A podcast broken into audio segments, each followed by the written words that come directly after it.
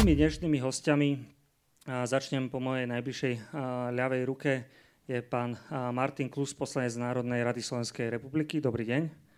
Dobrý deň, prajem.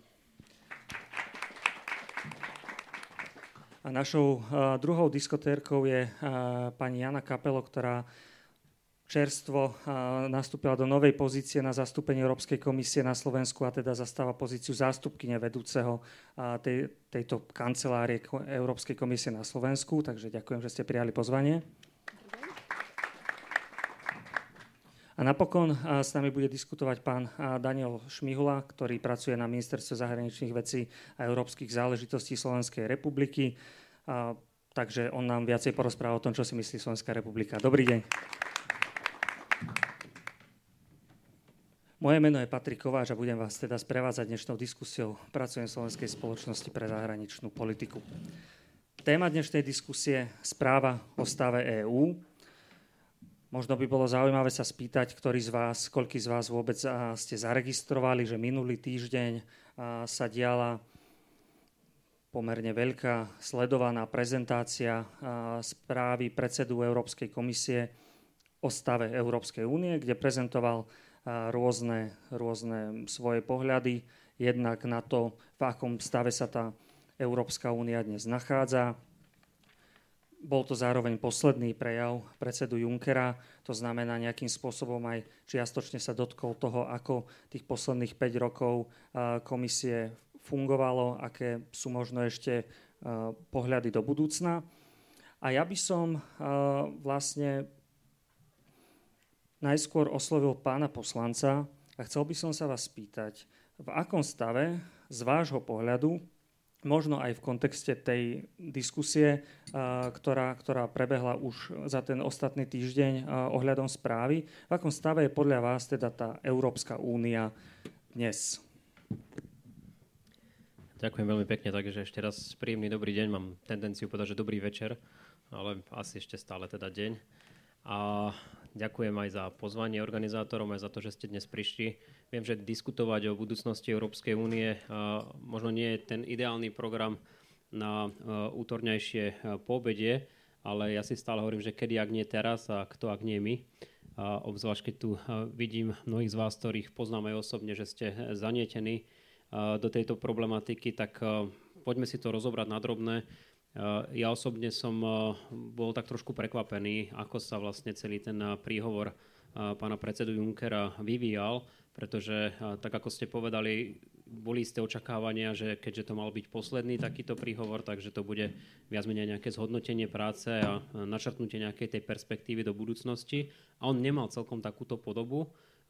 Hneď v podstate v úvode sa dá povedať, že sa odbúrala tá myšlienka, že je to nejaký záverečný prejav a samotný pán predseda jasne naznačil, že ešte nie je dokončené zďaleka všetko. A majú pred sebou síce necelý, ale takmer rok práce. Navyše je pred nami ešte veľmi dôležité stretnutie v rumúnskom Sibiu v čase, kedy teda Rumúnsko bude predsedať Rade Európskej únie, kde sa očakávajú aj určité strategické rozhodnutia a pri najmenšom nejaké možno ďalšie dôležité témy sa otvoria, pretože to bude tesne pred eurovoľbami a ja mám dojem, že sa všetko časuje práve na to, aby to pôsobilo aj mobilizačným spôsobom. Takže toľko možno taký úvodný vstup do toho, že ako, ako som to vnímal, keď som počúval pána predsedu minulý týždeň. No a potom skúsim vypichnúť také tie pozitívne témy a možno niekoľko takých, ktoré je treba rozdiskutovať aj v našich podmienkách. Tá pozitívna téma je, že Únia dnes, a to je možno aj priama odpoveď na vašu otázku, je na tom určite lepšie, ako bola v čase, keď Európska komisia nastupovala. Pri najmenšom, pokiaľ sa bavíme o ekonomickej situácii, tak Európska únia naozaj zabýva, zažíva nebývalý rast, čo nakoniec cítime na Slovensku krajina tradične emigrantská, dnes má 60 tisíc zamestnancov, predovšetkým z Ukrajiny, zo Srbska.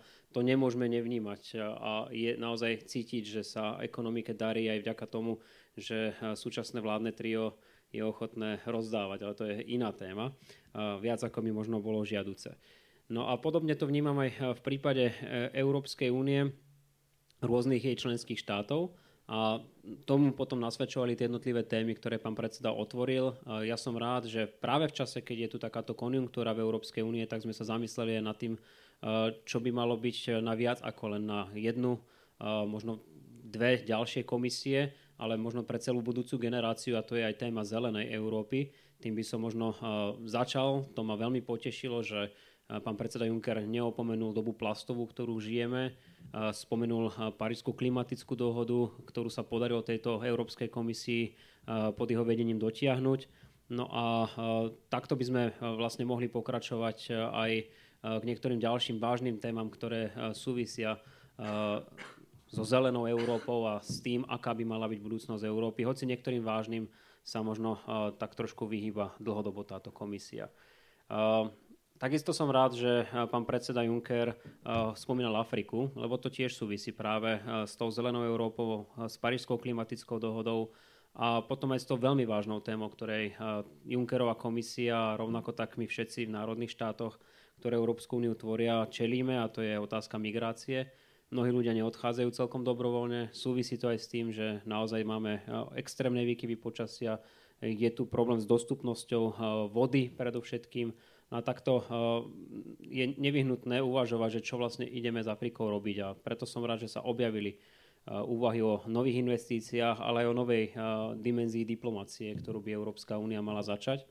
Tu len taká malá vsúka, že už včera bolo neskoro, ja som takto pred týždňom bol ešte v Pekingu a práve sa tam končil summit Číny a afrických štátov.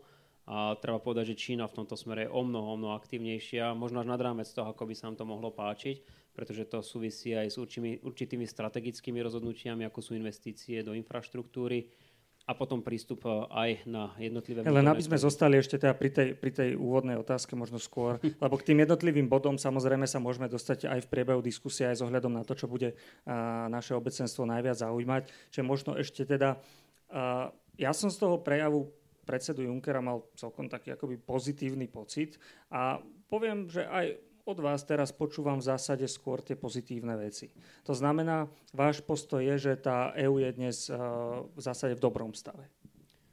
V zásade v dobrom, ale je hodne čo riešiť, najmä oblasť vnútornej a vonkajšej bezpečnosti a potom eh, aj to, čo je možno aj kritizovanejšie za posledný týždeň, to je otázka budúcnosti samotnej Európskej únie, jej rozhodovacích procesov, toho, ako budú vyzerať budúce inštitúcie a tam už máme potom samozrejme rozdielne pohľady, nielen samotným eh, predsedom Žánom eh, Klodom Junckerom, ale aj jednotlivé členské štáty navzájom a prípadne aj samotné európske uh, stranické rodiny. Takže o tom pravdepodobne budeme hovoriť ešte trošičku viacej. Pán Šmihula, ja by som to posunul uh, ku vám jednak ako k zástupcovi slovenskej diplomácie, ale taktiež ako k politológovi a odborníkovi na medzinárodné vzťahy. Súhlasíte s týmto tvrdením, že Európska únia je dnes v dobrom stave, že sme prekonali tie krízy, tak ako to aj predseda Juncker teda povedal, hospodárska kríza je za nami, teraz máme rast a všetko, čakajú nás lepšie časy, alebo prípadne ten pohľad váš je iný? No, ono to závisí ako od uhla pohľadu vždy. E, nedá sa povedať, že by nemal pravdu v tom, že ekonomicky sme do istej miery tie ekonomické dôsledky krízy, ktorá bola v roku 2008, eh, prekonali. Eh, v podstate áno, je tu istá konjunktúra, znižuje sa nezamestnanosť, mm, nedá sa hovoriť o nejakých aj veľkých závažných ekonomických problémoch. Je tu však niekoľko momentov, ktoré naznačil aj pán Juncker a ktoré treba spomenúť a ktoré tento obraz toho, že Európska únia je v dobrom stave, um, trocha náštrbujú. Máme tu problém Brexitu jeden z najvýznamnejších eh, európskych štátov, teda štátov Európskej únie, vlastne úniu opúšťa, tak to aspoň vyzerá.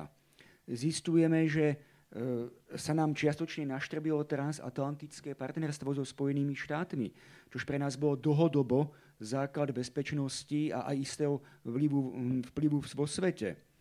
Eh, predstava, keby niekto pred troma rokmi povedal, keď sa dokonca uvažovalo o uzavretí globálnej si povedal, severoatlantickej e, colnej a obchodnej dohody, že o tri roky budeme v oblasti vzťahov so Spojenými štátmi hovoriť o možnej colnej vojne, tak to by vtedy znela pomerne absurdne. Máme nevyriešené bezpečnostné problémy. Je to otázka terorizmu.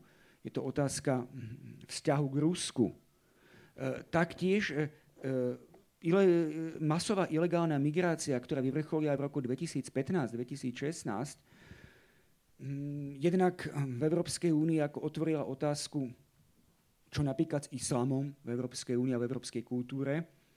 A potom navyše možno spustila, a už čoraz viditeľnejšie to vidíme, istý proces zmeny politickej paradigmy v európskych spoločnostiach. Toho sa, toho sa pán Juncker až tak, až tak nedotkol, ale je pravda, že veľkú pozornosť venoval, mimoriadne veľkú pozornosť otázkam globálneho postavenia Európskej únie vo svete. A ako to budeme riešiť? Otázkam obchodných vzťahov Európskej únie a otázkam bezpečnosti a, a Európskej únie ako významného aktéra medzinárodnej politiky a, a medzinárodnej bezpečnosti. Čiže váš pohľad na tú úniu po vymenovaní teraz zase tejto spršky tých negatív je skôr, že teda to smerovanie je pozitívne alebo negatívne? Mm, ja by som to nebral takto kategoricky, ja som zdôrazňoval práve tie negatívnejšie aspekty, aspekty pretože pán Klus spomenul tie pozitívne. Áno, ja sa pýtam tak akoby ako na, váš, na váš uh, odborný názor, že čo sa vám zdá z hľadiska toho európskeho projektu, možno na kontinente za posledných 80 rokov, tu boli rôzne krivky, či dnes, a mal som pocit, že pán Klus to pomerne tak akoby povedal, že je to, je to fajn a, a mňa zaujíma aj ten váš názor. Ja som chcel len jednu súku, že to sa mi často nestáva, že ja som za toho dobrého policajta, takže vám ďakujem, že ste vypichli tie negatívne veci vy. No vidíte, ako, tak som za toho zlého policajta, ako neviem, či ma to má tešiť, ale bol som skôr ten advokátu z diavoli, ktorý upozornil na niektoré tie negatívne momenty, ako, ktoré sú, sa tu vyskytujú. Ja si myslím, že karavána ide ďalej a a proste dennosť prináša tie negatívne, pozitívne momenty, treba sa s tým vždy nejako vyrovnať. Za tých 70 rokov sa ten európsky projekt podľa mňa dokázal s väčšinou aj negatívnych udalostí v minulosti v minulosti vyrovnať.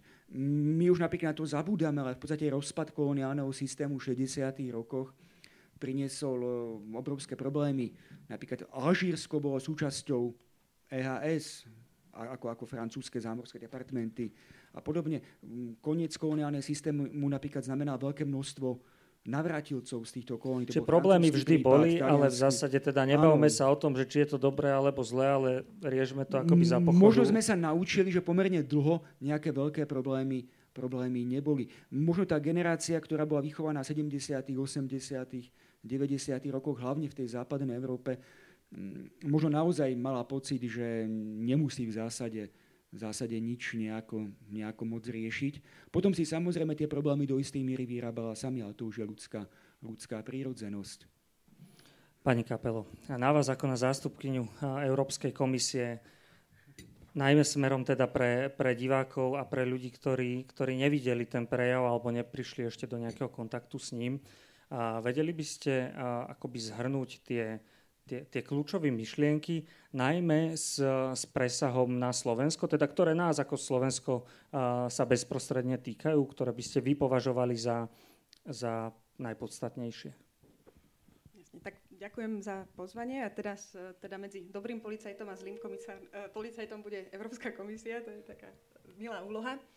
Uh, myslím, že aj vlastne taký headline celého tohto ročného prejavu bližšie, takto, o stave Európskej únie bola tá suverénna EÚ.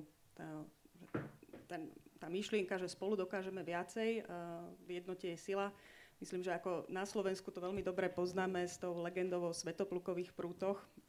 Keď budeme spolu držať, tak nás vonkajšie ani vnútorné hrozby uh, neohrozia, alebo respektíve nás ohrozia určite menej, ako keď budeme jednať každý sám za seba. Sice niekde som počula taký, uh, takú zvláštnu metaforu, že veľa trpazlíkov postavených na seba aj tak ostávajú trpazlíkmi. Myslím, že toto není prípad Európskej únie, že uh, tým, že sme spolu, tak spolu aj rastieme a z tých niektorých prípadoch trpazlíkmi sa stávame naozaj tými veľkými globálnymi hráčmi, s tým, keď sám každý jednotlivý štát o sebe je nejakou mušou váhu, váhou v tom svetovom boxerskom ringu, tak e, spolu sa jednotlivo stav, e, spolu sa stávame tými ťažkými váhami a rastieme teda aj ka, ako každý jednotlivý štát. Keď sa pýtame na to, akom stave je Európska únia, vždycky je to, akom stave je dnes, vždycky to pre mňa znamená, že to musíme porovnávať s nejakým stavom predtým. Ja osobne si nemyslím, že by Európska únia bola niekedy v minulosti v lepšom stave, ako je teraz. Každými tými výzvami, ktoré sme čelili a čelíme, tak sme sa zlepšovali ako, ako to pán predseda komisie povedal, tú našu ešte stále neúplne dokonalú Európsku úniu postupne zdokonalúvávame.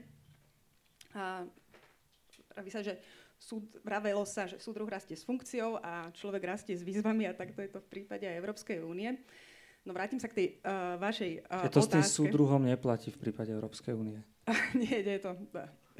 Ale myslím, že čím si človek, a aj únia, aj inštitúcie um, čelia väčším výzvam, tak tým zákonite svoje, buď to je Darwinová teória prežitia, buď teda prežijeme alebo zahynieme a ako vidíme v prípade Európskej únie už 70 rokov prežívame, zlepšujeme sa, zdokonalujeme sa.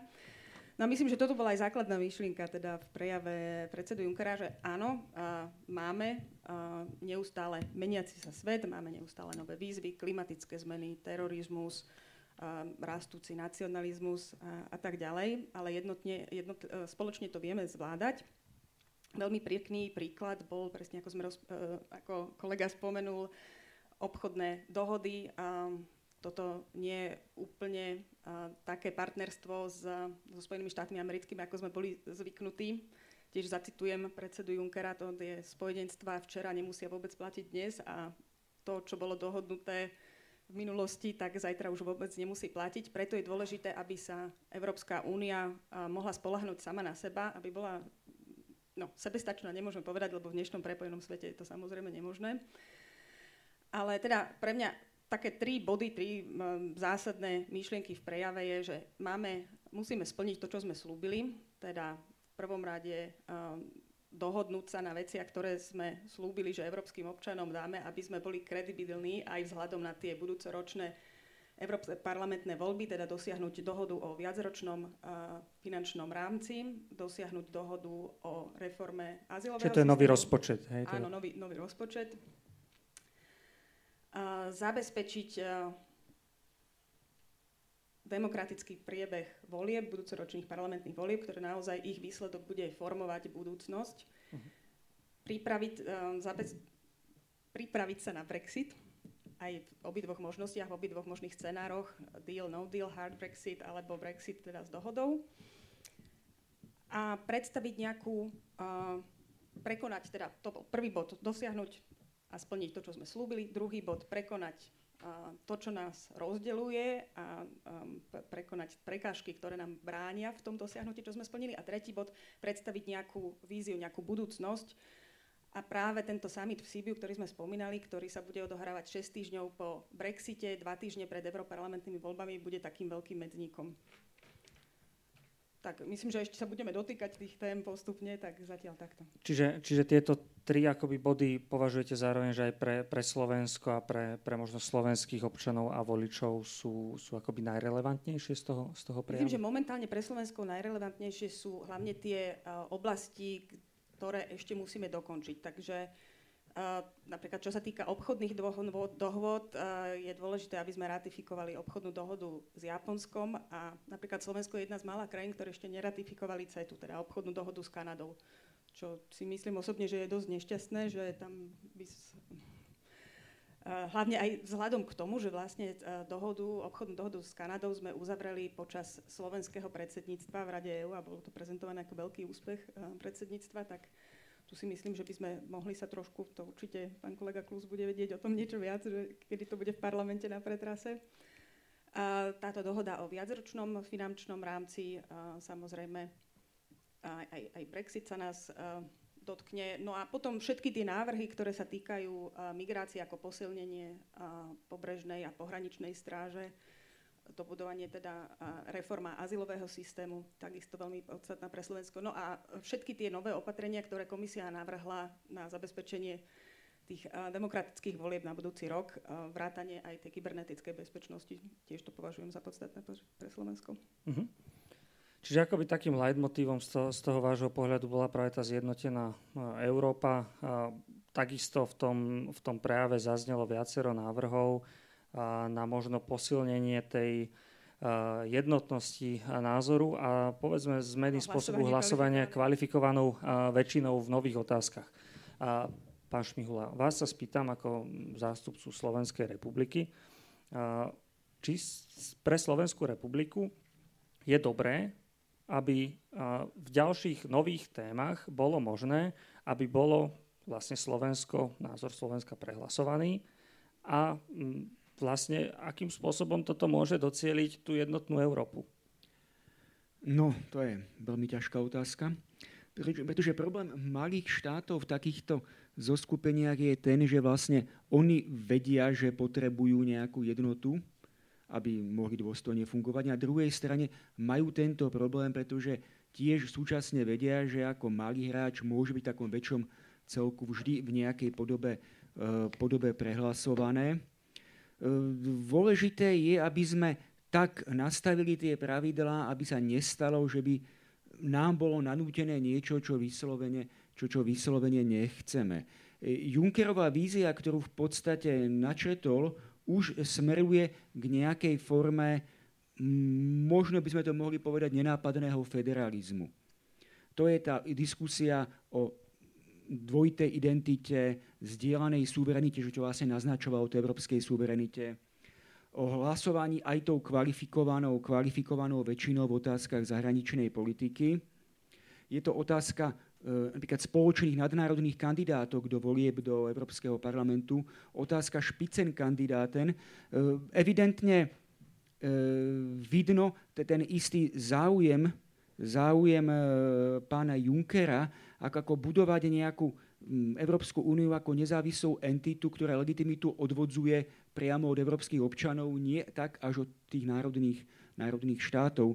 Tie národné štáty sú najviac zastúpené práve, práve ako prostredníctvom Európskej rady, ak sa nemýlim. E, a vidíme, že napríklad aj e, národné vlády práve akcentujú postavenie a pozíciu tejto Európskej, Európskej rady.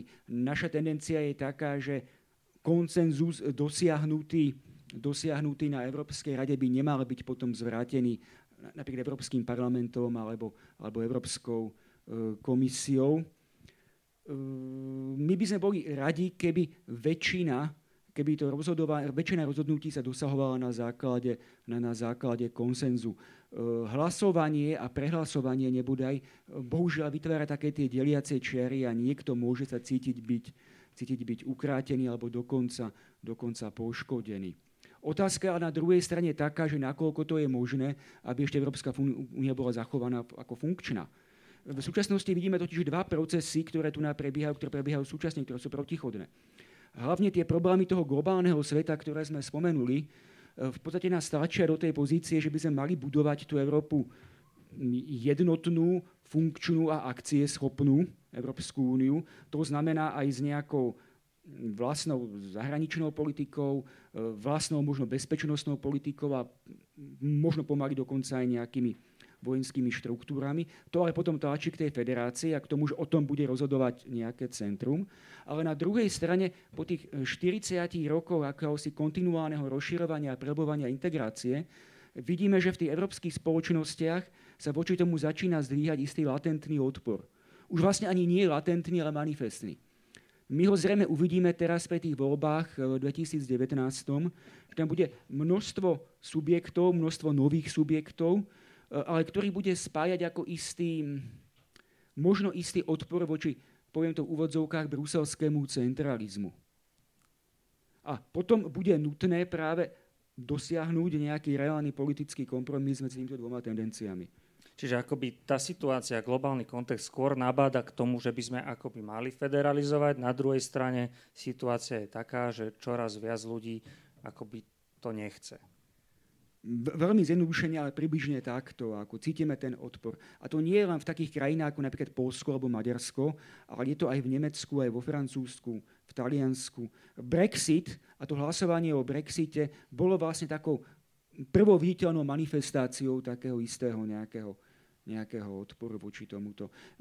Je to možno súvisí to aj so zmenou generácií, so zmenou istých politických paradigiem, očakávaní a tak ďalej. Je to tiež súčasťou normálneho prirodzeného politického a spoločenského procesu a treba na to nájsť nejaké, nejaké východisko, nejakú odpoveď.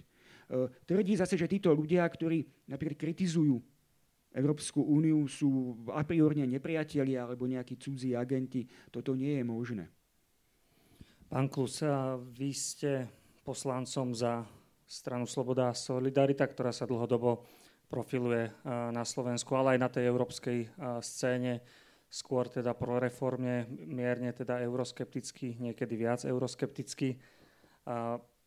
Aký je váš postoj jednak k týmto súčasným výzvam, kedy hovoríme, že v podstate tá federalizácia by, by asi pomohla ich riešiť, Jeden, jedným z tých prvkov je práve možno aj to hlasovanie kvalifikovanou väčšinou v témach, kde sa dnes, dnes hlasuje jednohlasne. Alebo možno, keď hovoríme o tom, že teda ste akoby takými tými kritikmi a hovoríme o tom, že je tu tá situácia, ktorá vyžaduje nejaké riešenie, lebo ten stav, alebo to vnímanie, tá, tá paradigma sa mení, tak čo ponúkate?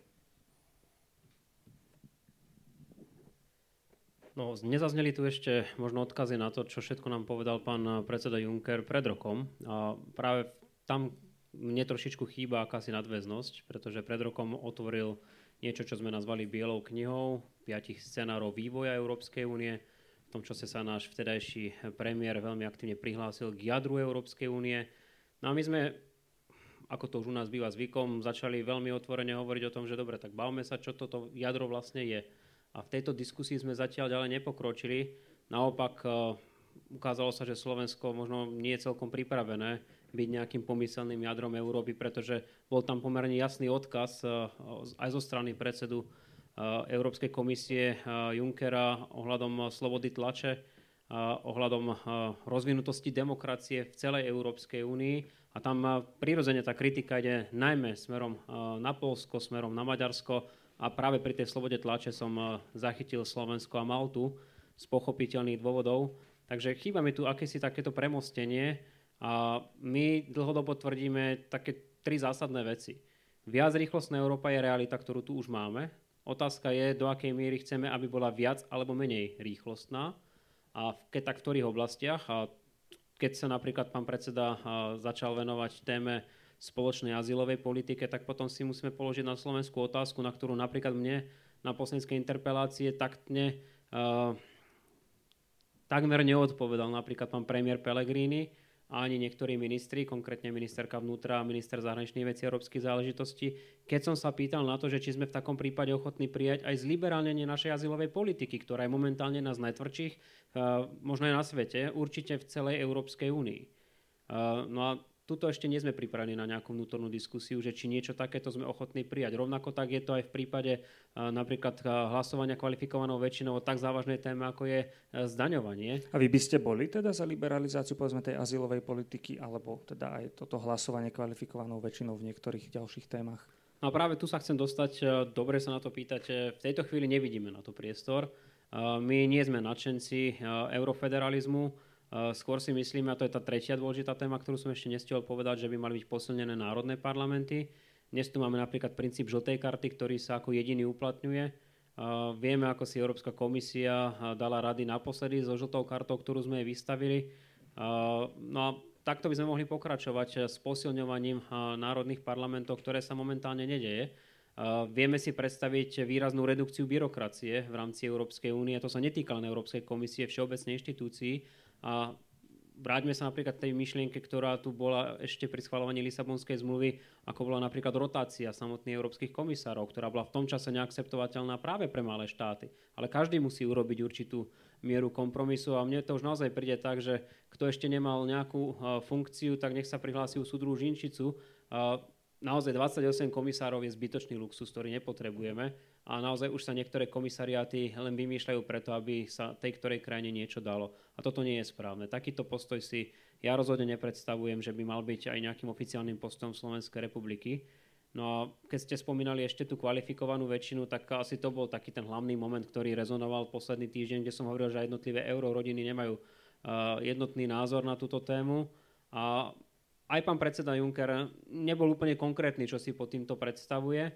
v podstate tým len otvoril diskusiu a ja predpokladám, že tá diskusia bude pokračovať naprieč celou Európskou úniou. Už som zachytil tie hlasy, ktoré tvrdia, že kvalifikovaná väčšina je cesta k jasnej federalizácii a je to správna cesta, ale už som zachytil aj také hlasy, ktoré hovoria, že to by bol v podstate koniec Európskej únie a že by to umožnilo len nárast ešte väčšieho euroskepticizmu, aký tu za posledné roky máme ktorý sa už naozaj zdá byť eh, veľmi, veľmi vážny, až kritický. A tu teraz budem ja tým zlým policajtom. Naozaj nemôžeme sa tváriť, že sa nič nedeje, keď Veľká Británia odchádza z Európskej únie. Nemôžeme sa tváriť, že sa nič nedeje, keď 15 eh, miliónová krajina, 17, keď chceme, Holandsko zablokuje asociačnú dohodu s Ukrajinou. A takto by sme mohli pokračovať príklad po príklade, kedy je zrejme, že občania napríklad v týchto dvoch referendách ne, možno neboli celkom oboznámení s komplexom eh, toho problému tak, ako by bolo žiaduce, ale rozhodovali sa na základe pocitu, že Európska únia už neznamená len všetko to pozitívne, ale prináša zo sebou aj určité negatíva. Nech sa páči. Ak môžem len krátko reagovať, tak eh, presne ako, ako to pán Klus povedal, tak eh, zámerom predsedu Junckera bola otvoriť debatu o tomto. Zatiaľ um, máme 5 oblastí, v ktorých sa všetky rozhodovania dejú unanimne, teda v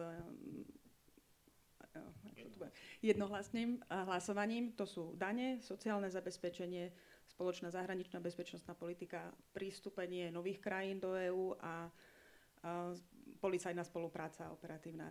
Čo navrhol a, tento rok, čo odoznelo v prejave, bolo rozšíriť hlasovanie. No, ešte som zabudla povedať, že Lisabonskou zmluvou, ktorú jednohlasne spoločne všetky členské štáty odsúhlasili, sme zaviedli možnosť rozšíriť hlasovanie kvalifikovanou väčšinou pre tieto oblasti, ak sa na tom jednohlasne zhodnú všetky štáty. Takže tu nebude žiaden diktát komisie, ktorá by povedala, a teraz musíme hlasovať e, kvalifikovanou väčšinou o spoločnej zahraničnej bezpečnostnej politiky.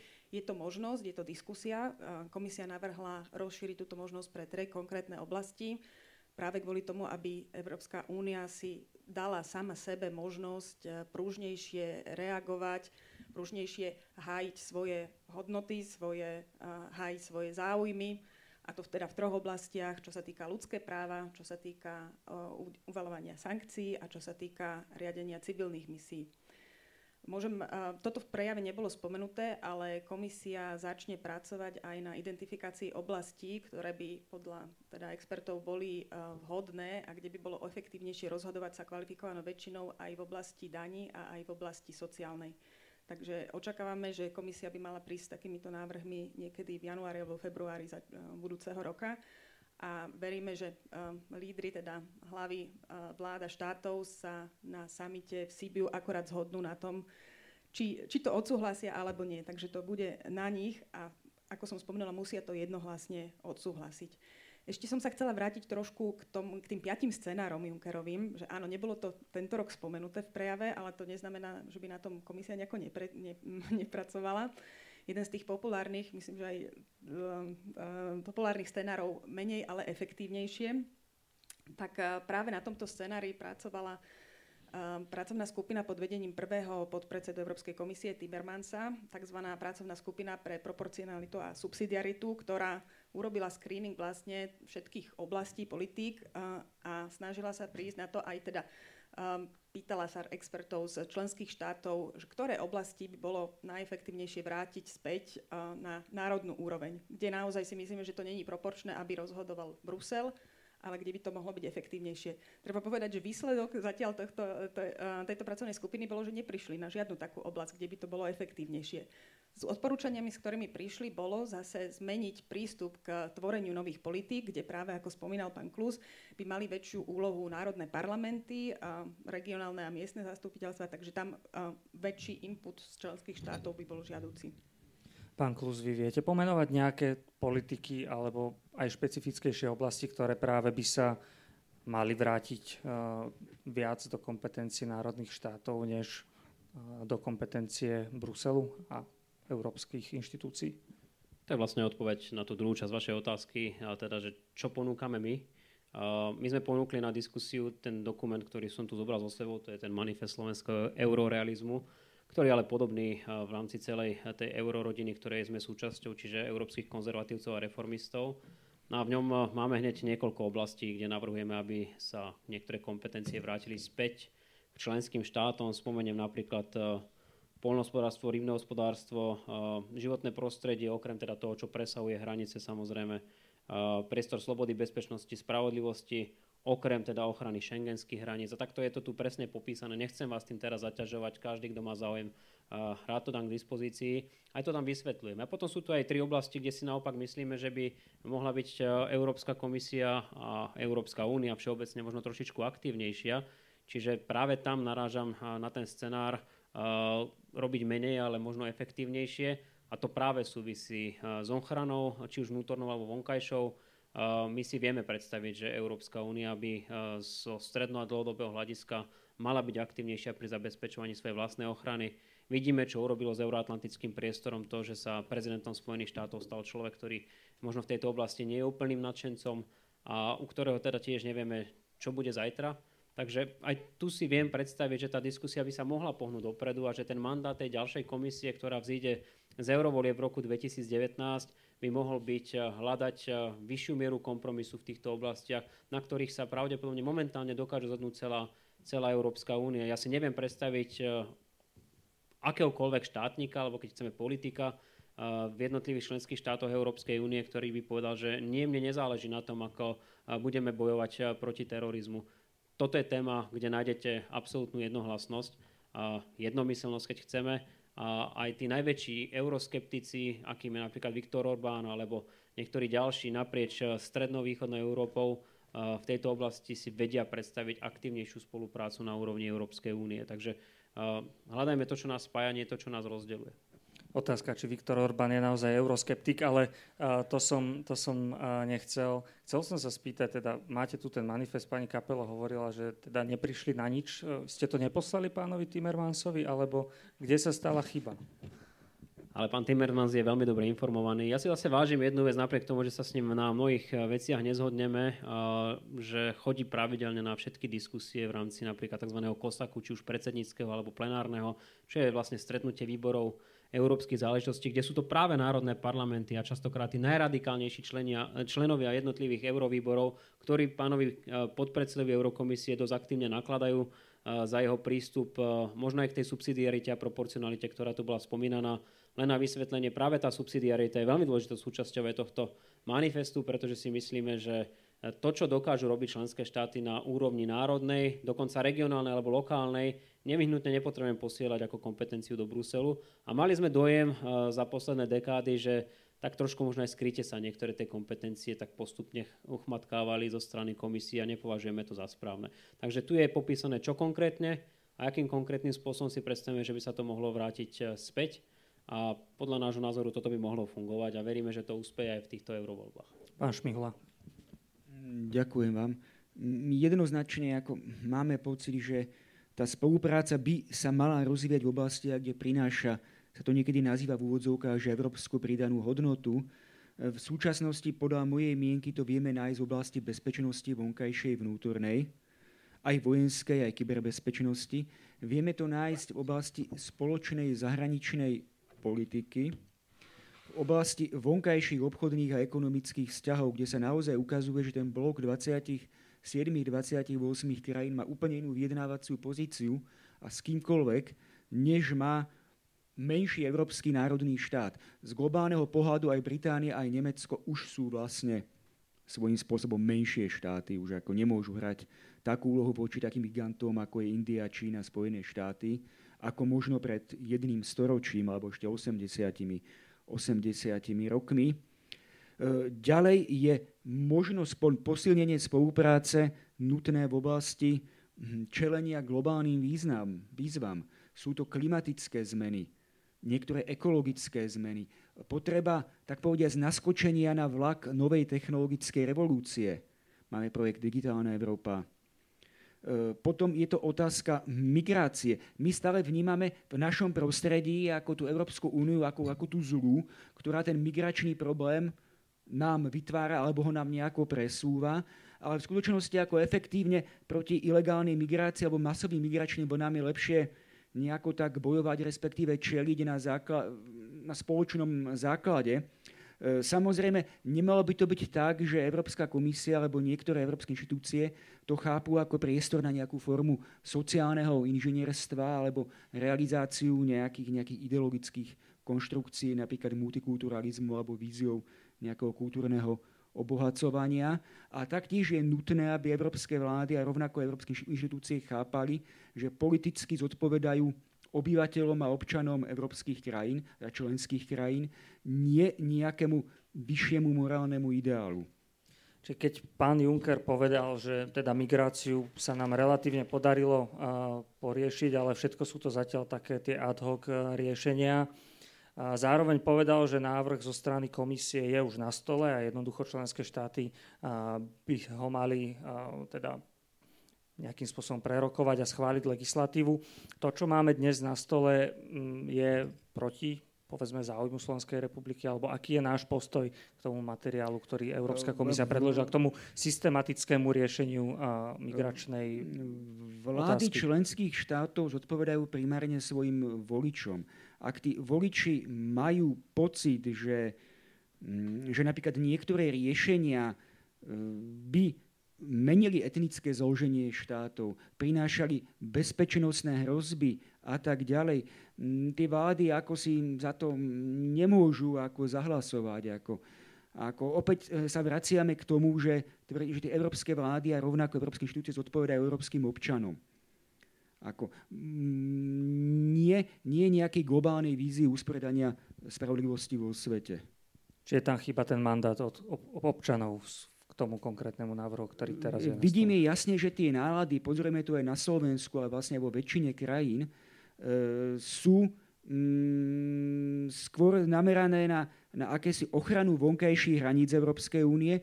V tom mal mal, mal predseda Juncker pravdu aj vo svojom prejave, tam predložil niekoľko, niekoľko návrhov, napríklad posilnenie Frontextu, tej Európskej pobrežnej a pohraničnej stráže. Uh, ale nepredpokladajme, že by, že by ako bolo politicky priechodné akékoľvek vízie nejakého masového presídlovania alebo usídlovania obyvateľov z kultúrne iného prostredia, prostredia v európskych krajinách. V podstate vidíme, že ako napríklad dopadli voľby v Taliansku aj kvôli tomuto. E, vidíme aj nástup aj nových politických síl, napríklad v Nemecku, v Rakúsku. A paradoxne táto migračná kríza bola spúšťačom týchto politických zmien a akéhosi možno prejavenie až akéhosi vnútornej xenofóbie tej populácie. Ale to je faktor, ktorý môžeme možno z nejakého moralizujúceho hľadiska odsudzovať, ale on je reálne v politike prítomný. Pani Kapelo, keď teda tento návrh bude, bude odmietnutý, ktorý je dnes na stole, očakávate, že komisia začne pracovať na nejakom novom návrhu riešenia migračnej krízy, alebo ako, ako vôbec uh, ten súčasné to nastavenie legislatívneho procesu v EÚ funguje? Je možné, aby teraz znovu sa to vrátilo späť ku komisii a tá vymyslela niečo úplne nové, alebo ako to funguje? A čo budete teda robiť? Čo budeme všetci my robiť? To je No ale vy to musíte vymyslieť, tak my budeme áno, sa len pozerať. Hej, hej. Tak eh, čo najprv možno taká pozitívna vec, čo sa týka reformy azylového systému, tak komisia predložila 7 návrhov, z ktorých 5 už je schválených. A teraz sa teda intenzívne rokuje ešte o dvoch. Uh, aj taký, dať taký nový impetus uh, tomuto. Uh, prišla komisia vlastne v náväznosti na prejav predsedu Junckera minulú stredu o stave únie, kde predložil také tri nové piliere, um, ako to nazvať, manažmentu problému migrácie, takže, ktoré podľa mňa dávajú absolútny zmysel. Tak, taký prvý pilier je to um, partnerstvo, rovnocenné partnerstvo s Afrikou, ktoré by malo vlastne v tom strednodobom, dlhodobom horizonte pomôcť vytvoriť také dobré životné podmienky priamo na mieste, aby sa zabránilo nejakému tomu tej prvotnej príčine uh, migrácie. Druhý pilier je to posilnenie uh, ochrany hraníc, ako už uh, spomínal kolega, 10 tisíc nových pohraničníkov, posilnenejší mandát uh, azylovej agentúre s tým, že plná podpora členským štátom pre vybavovanie azylu, sprísnené podmienky return policy, politiky návratov, teda pre žiadateľov o azyl, ktorým bol toto zamietnuté, aby sa urýchlenie, ale poriadku vrátili, odkiaľ prišli, keď to poviem takto. No a v treťom, v treťom rade otvoriť možnosť legálnej migrácii. To je to, že keď si zabezpečíme už všetky okná, tak mali by sme zabezpečiť, aby pri tých dverách bol nejaký vrátnik, ktorý naozaj uh, pustí do toho nášho európskeho domu to, kto nám chýba. To máme problém napríklad teda s oblastiami so zamestnanosťou, čo sa týka v IT a tak, tak prišli sme s návrhom tej tzv. zelenej karty, čo je taký nejaký ekvivalent uh, americkej, tie, pardon, my sme prišli s modrou kartou a v Amerike majú zelenú kartu, ktorá umožní teda legálne, e, legálny pobyt príslušníkom e, krajín, tretích krajín, vysoko kvalifikovaným, ktorých tu práve potrebujeme. Takže, toto je teda už schválené? Toto není schválené. Toto bolo práve e, navrhnuté no a veríme, že do uh, samitu v Sibiu na, tomto, uh, na týchto princípoch sa zhodneme. Nebudeme špekulovať, čo sa stane, keď sa nezhodneme. Ja pravdu povedec nevidím dôvod, prečo by sme sa nemali zhodnúť. Sú to všetko to logické a rozumné návrhy, ktoré... A vidíme, že teda tie návrhy, s ktorými komisia prichádza, fungujú. Uh, ako predseda Juncker spomenul, tie veľmi pekné čísla od tej vrcholu migračnej krízy v 2015 po dnes sa podarilo uh, znížiť uh, počet prichádzajúcich migrantov tou východo-stredomorskou trasou až o 97% a čo sa týka stredomorskej uh, trasy až o 80%. To, to, to je úžasný úspech. Ale veľa ľudí sa čoraz viac hnevá na tú Európsku úniu, takže asi úplne až taký úspech aj vďaka... Ale samozrejme. Uh, pán Klus, vám by som to posunul, okrem toho, že ste dnes už teda politikom, ste aj politolog. Uh, ten prejav sme už tak naznačili, bol plný rôznych vízií, ambícií. Je toto bežné, aby predseda Európskej komisie necelý rok pred skončením svojej funkcie, dá sa povedať, väčšinu prejavu venoval tomu, že čo ešte ideme robiť, čo ešte ideme schváliť, aké návrhy, alebo prekvapilo vás toto? A myslíte si zároveň, že je to akoby vhodné, aby v tejto situácii, keď už by mal pomyselne odovzdať tú vládu ďalšej komisii, ktorá vzíde z nie je to teda úplne tak, ale povedzme z volieb v Európskom parlamente budúci rok. Je dobré teraz prinášať na stôl tieto možno pri viacerých návrhoch sme sa zhodli, že až veľmi ambiciózne alebo odvážne témy. Ako sa na to pozeráte? Ja už som na začiatku spomínal, že to bolo dosť nečakané, ale tým, že sa práve spomenulo to Sibiu a tým, že Jean-Claude Juncker nemal pocit, e, že už končí, ale ešte má stále dostatok roboty pred sebou, tak to posunul práve do tej roviny, o ktorej sme sa rozprávali. Eh, keď sa na to pozerám z hľadiska analytika, tak eh, mi to dáva skôr takú logiku, že si sám uvedomuje, aké ťažké týždne sú pred nami napríklad v súvislosti s Brexitom. Ja som napríklad jeho slova o tom, že Veľká Británia pôjde mimo spoločný trh a že sa musí prejaviť solidarita s Írskom, alebo o tom, že napriek všetkému si udržiavame blízke partnerstvo s Veľkou Britániou, čítal tak, že nás pán predseda už pripravuje na tvrdý Brexit. A práve preto nemôže teraz urobiť nejakú závierku svojej práce, pretože toto je asi najťažšia skúška jeho komisie. Zlé jazyky hovoria, a my sme v tomto smere boli tiež dosť kritickí, že nesie si svoj podiel viny na tom, že Veľká Británia odchádza z Európskej únie že nebol možno aj z pozície eh, predsedu Európskej komisie schopný počas kampane presvedčiť Britov, že sú možno aj otvorene klamaní zo strany niektorých eh, konkrétnych politikov, ktorí potom ako krysy poutekali z potápajúcej sa lode, ale to už je iná téma. A preto aj on asi vníma, že toto nemohol byť jeho rozlúčkový prejav, pretože má naozaj minimálne v tejto veci ešte mimoriadne ťažkú úlohu pred sebou. Čaká nás niekoľko národných volieb aj tam je veľmi dôležité, aby minimálne komunikoval a aktívne predstavoval riešenia, ktoré súvisia s migráciou, pretože ako sme si tu povedali, to je téma, ktorá hýbala národnými voľbami v tak zložitých krajinách, ako sú práve Taliansko a Nemecko v poslednom období a spôsobili nemalé otrasy aj na tej európskej politickej scéne. Takže aj tam on určite cíti, že je nevyhnutné, aby možno pridal trošičku viacej ešte na obrátkach a aby keď už bude naozaj reálne odchádzať, čo by malo byť v septembri 2019, eh, pokiaľ ma pamäť neklame, tak aby mohol urobiť odpočet svojej práce so všetkým, čo k tomu patrí. Čiže možno naozaj nebola to rozlúčka, bolo to ešte len predstavenie toho, čo už bolo urobené a čo si ešte predstavuje, že by za ten necelý rok mohli stihnúť. OK. Prehúpli sme sa zhruba do druhej polovice dnešnej diskusie, aby som sa teda otočil aj smerom k obecenstvu. Vidím teda tu pán vpredu by mal jednu otázku, tak poprosím kolegov, aby sem zabezpečili ten prenosný mikrofón. Zoberieme aj viacero otázok, čiže pokiaľ ešte niekto máte záujem, tak nejako potom... Najskôr teda túto pán vpredu. Ak vás e, krstné meno stačí. Ja som Karel. Chcem sa opýtať, pani zástupkyne, e, jestli sa venuje Európska komisia na Slovensku aj otázke kultúry, lebo, lebo ľudia v podstate na Slovensku nie sú informovaní o kultúre Európskej únie. Tuto pán ze ministerstva zahraničí povedal, že, že to je nejaká, nejaké vzájomné obohacovanie kultúrou, ako keby to bolo len nejaké. Hej? Ale ja si myslím, že podstatou Európy je kultúra, teda tie vnútorné hodnoty, hej, na, na tom je Európa založená a mala by sa tomu venovať podstatne väčšia pozornosť, jak úradníckým otázkam, hej, že v rôznych sekciách. Či sa rieši akoby otázka, že čo je európska kultúra, povedzme. A... Dal som vám tie otázky, keby ste to mohol e, ten materiál ja teraz... O budúcnosti, o budúcnosti kultúry v Európe ma zaujímavá otázka.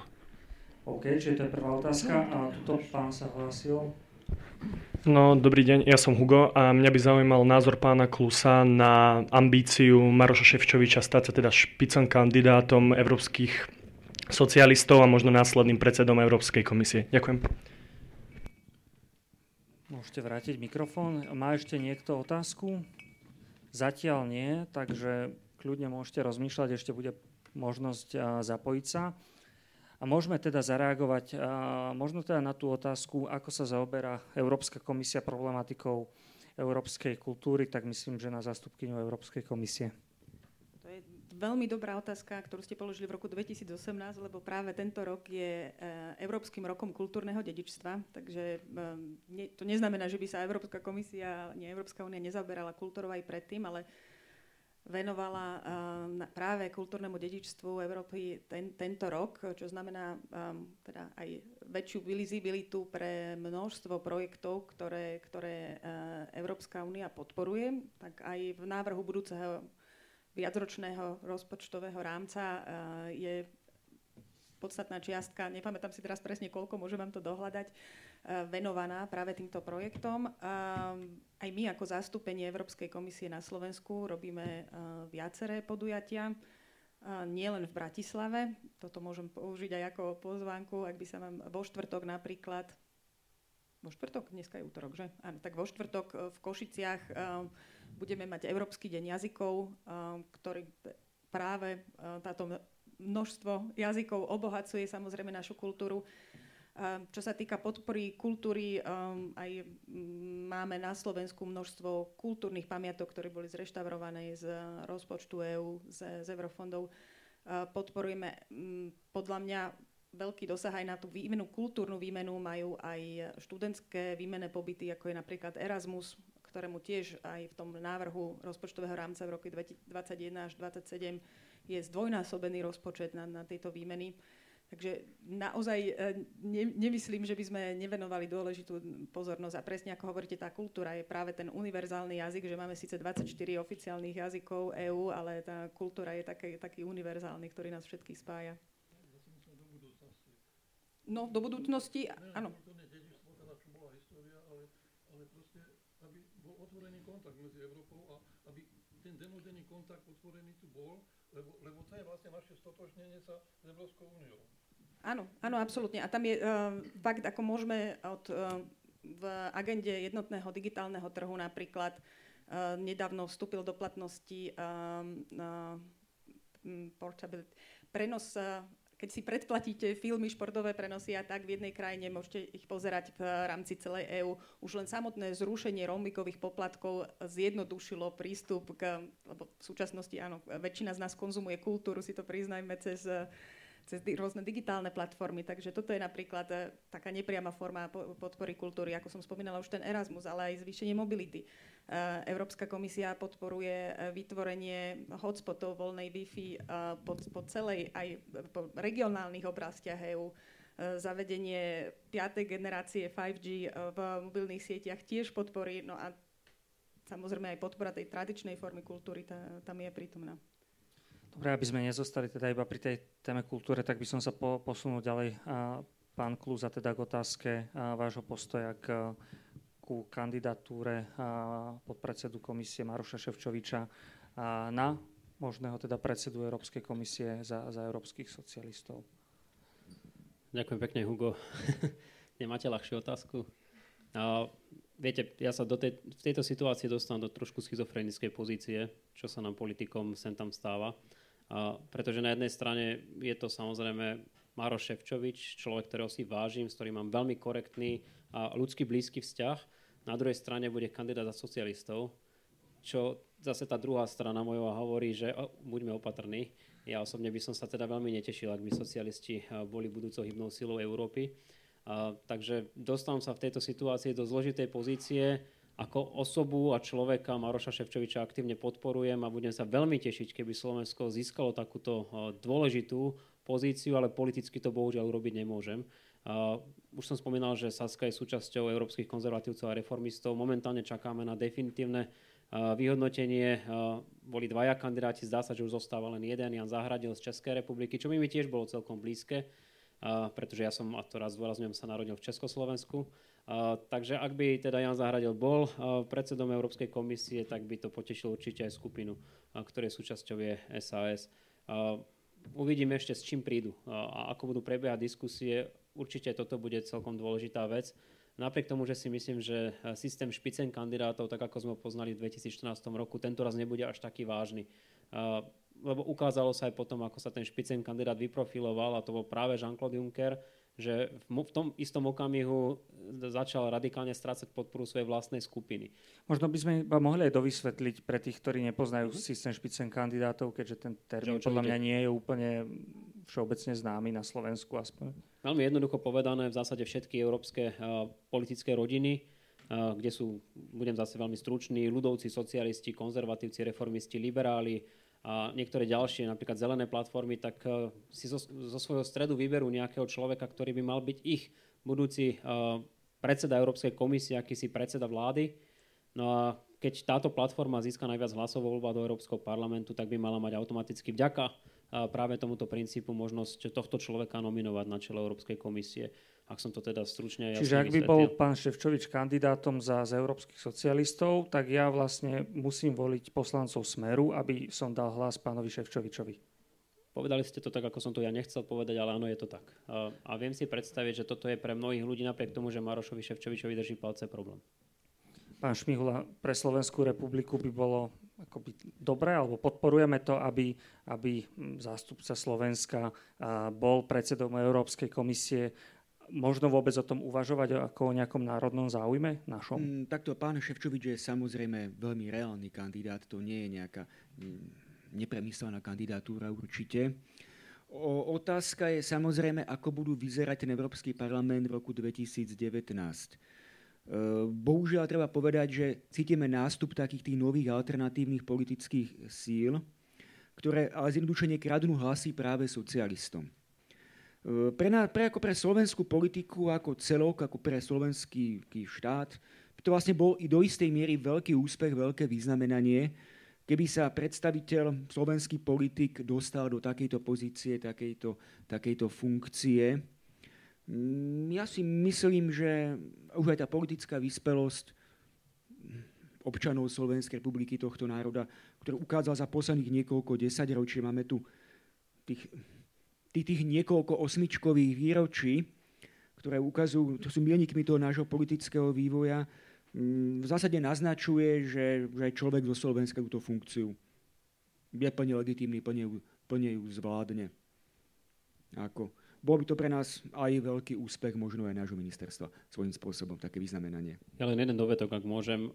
Napriek všetkému tomu, čo bolo povedané aj v súvislosti s tým, ako by to muselo vyzerať na Slovensku, keď sme chceli reálne voliť za Maroša Ševčoviča, aj opozícia bola veľmi opatrná v akýchkoľvek výrokoch, ktoré by nejakým spôsobom podrývali možnosti kandidatúry, či už to bolo na generálneho tajomníka OSN v súvislosti so súčasným ministrom zahraničných vecí, pánom Lajčákom, alebo napríklad na šéfa Euroskupiny, keď sa hovorilo o tom, že má ambíciu kandidovať náš minister financí, pretože chápeme, že toto je pozícia, ktorá môže vo veľkej miere pomôcť aj Slovenskej republike ako také. A tam už vidú potom aj tie spory medzi opozíciou a koalíciou tak trošku bokom, s výnimkou jednej politickej strany, ktorú na týchto miestach je aj škoda menovať.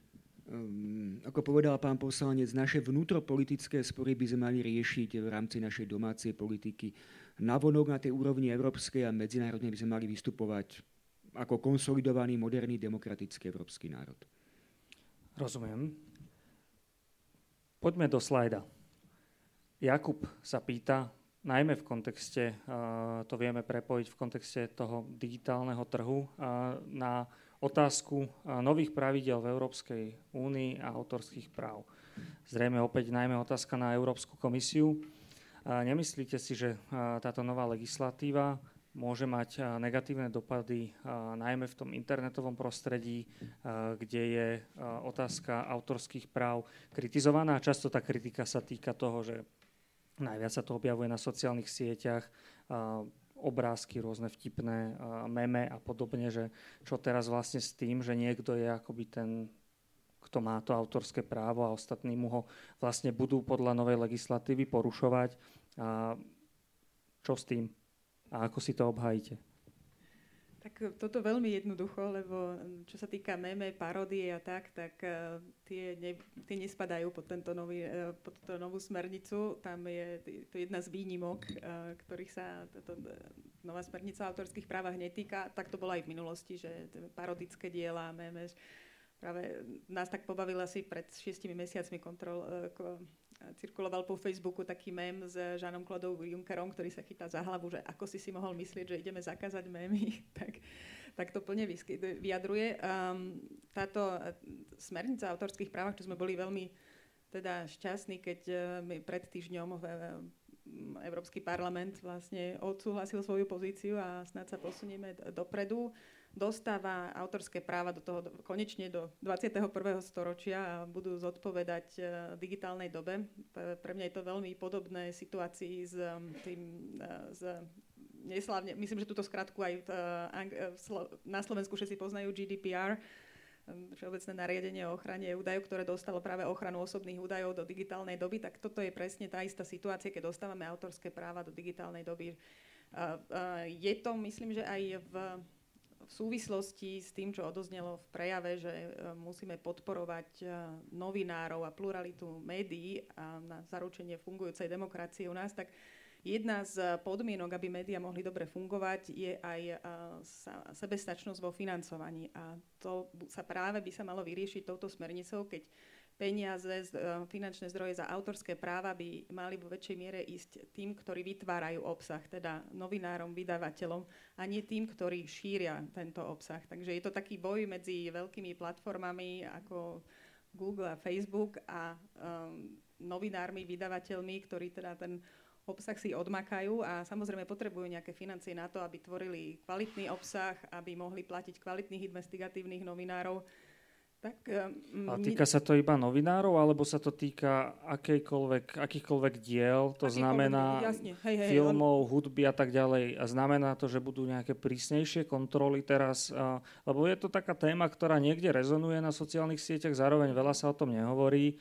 A pred piatimi rokmi, myslím šiestimi, tu bola diskusia o akta, o mm, nejakej a, dohode ohľadom autorských práv, napokon to bolo zmetené zo stolu nechcem príliš, lebo nie je to témou dnešnej diskusie, mm-hmm. ale teda keď sa Jakub na to pýta, tak uh, možno teda je veľmi, veľmi si... dobrá otázka, lebo uh, jednou z, teda z, z noviniek, ktorú zavedie táto smernica, keď vstúpi do platnosti, je, že uh, platformy, ktoré budú šíriť obsah, ako teda napríklad Google, veľké internetové platformy, budú mať za povinnosť uh, vy, zabezpečiť mechanizmus, ktorý bude uh, kontrolovať, koľkokrát bol váš obsah uh, použitý, takže nielen novinári, keď uh, vytvoríte neviem, nejaké krásne umelecké dielo, uh, divadelnú hru, uh, fotky, filmy, no, you name it, tak eh, platformy, ktoré budú chcieť šíriť váš obsah, budú musieť byť schopné vám dať možnosť zistiť, kto si stiahol váš obsah, kto ho použil.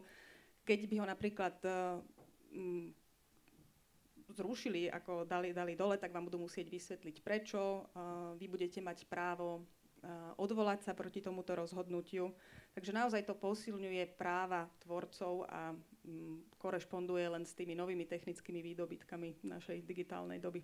A zrejme to teda reálne akoby komplikuje život tým ľuďom, ktorí dnes zneužívali to, že stiahujú filmy a podobne. Tak cez ten Google jednoducho zrejme už to bude nejako zaevidované a bude toto problém pre nich. Áno, tak môžu to vždycky ako kreativite sa medze nekladú, takže ako ne, nechcem nejako navádzať, ale viem si predstaviť, stiahnete film, ale musíte potom z neho vytvoriť nejaké parodické dielo napríklad, takže musíte si dať nejakú prácu, nejak to zakomponovať, nejakú svoju umeleckú kreatívnu hodnotu tam pridať. Ale Čiže návod takéto... Európskej komisie nie, rovnako. Nie, nie, nie, necitujte ma, toto dúfam, že vystrihneme, ale... To asi nie. Dobre. Uh, máme nejaké ďalšie otázky v uh, auditóriu? Vzadu vidím. Zdravím vás. Milan, ďakujem za podnetnú diskusiu. Ja možno mám takú filozofickejšiu otázku alebo komentár.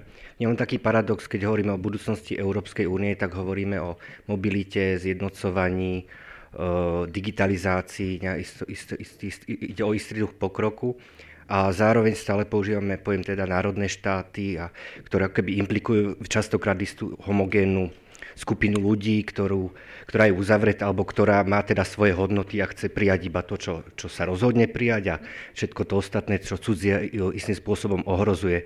Že ako vnímate možno toto, že o 20 rokov aký zmysel bude mať hovoriť o národných štátoch alebo otvorenosti uh, európskej kultúry, aj to tu zaznelo, hej, čo je to tá európska kultúra, uh, keď na pozadí migračnej krízy vidíme veľmi internalizovanú xenofóbiu, vlastne takmer v každom štáte zostupujúci fašizmus. Tiež by som nesúhlasil s názorom, že vlastne migračná kríza to spustila. Podľa mňa tá latentný, latentná xenofóbia je alebo bola súčasťou každej spoločnosti. Ale ako na pozadí vlastne ako jednotnej, otvorenej Európskej únie vnímate, vnímate toto, že do, do akej miery je praktické a pragmatické a užitočné hovoriť o národných štátoch ako istých uh, uzavretých entitách alebo homogénnych. Takisto tu padol uh, multikulturalizmus, ako keby to bolo niečo, čo je nové, s tým ja tiež nesúhlasím, podľa mňa multikulturalizmus začína už v, v paneláku. Uh, že akým spôsobom teda chápa tento paradox a ako vidíte vlastne budúcnosť za 20 rokov, ako keby. Pán Šmihula sa hlásil. Ďakujem. Nemôžem vašu otázku zodpovedať úplne komplexne, pretože ona je svojím spôsobom väčšiná, ona sa vracia. Ak ste použili to časové rozpetie 20 rokov, tak ja už nie som úplne najmladší. Tým pádom aj mne je jasné, že spamätám tú diskusiu, aká bola pred 20 rokmi a mnohé z tých otázok, ktoré ste položili, alebo tých vízí, že či o 20 rokov budú nejaké národné štáty a národné entity, zarezonovala už aj vtedy. A vidíme, že moc sa to až tak e, nezmenilo Vývoj ľudskej spoločnosti je komplexný. Obsahuje vždy množstvo až protirečivých tendencií proti sebe. E, na jednej strane vidíme ako tú pokračujúcu, nazvime to jednodušení globalizáciu, to znamená prepájanie, budovanie sietí vzájomných závislostí, e, kultúrnu výmenu, ako sme tu aj naznačili, ale na druhej strane vidíme, že ten človek je bytosť aj tradicionalistická, aj xenofóbna aj taká nejaká izolacionistická a chce si strážiť tú svoju rodnú hrudu, tú svoju kultúru.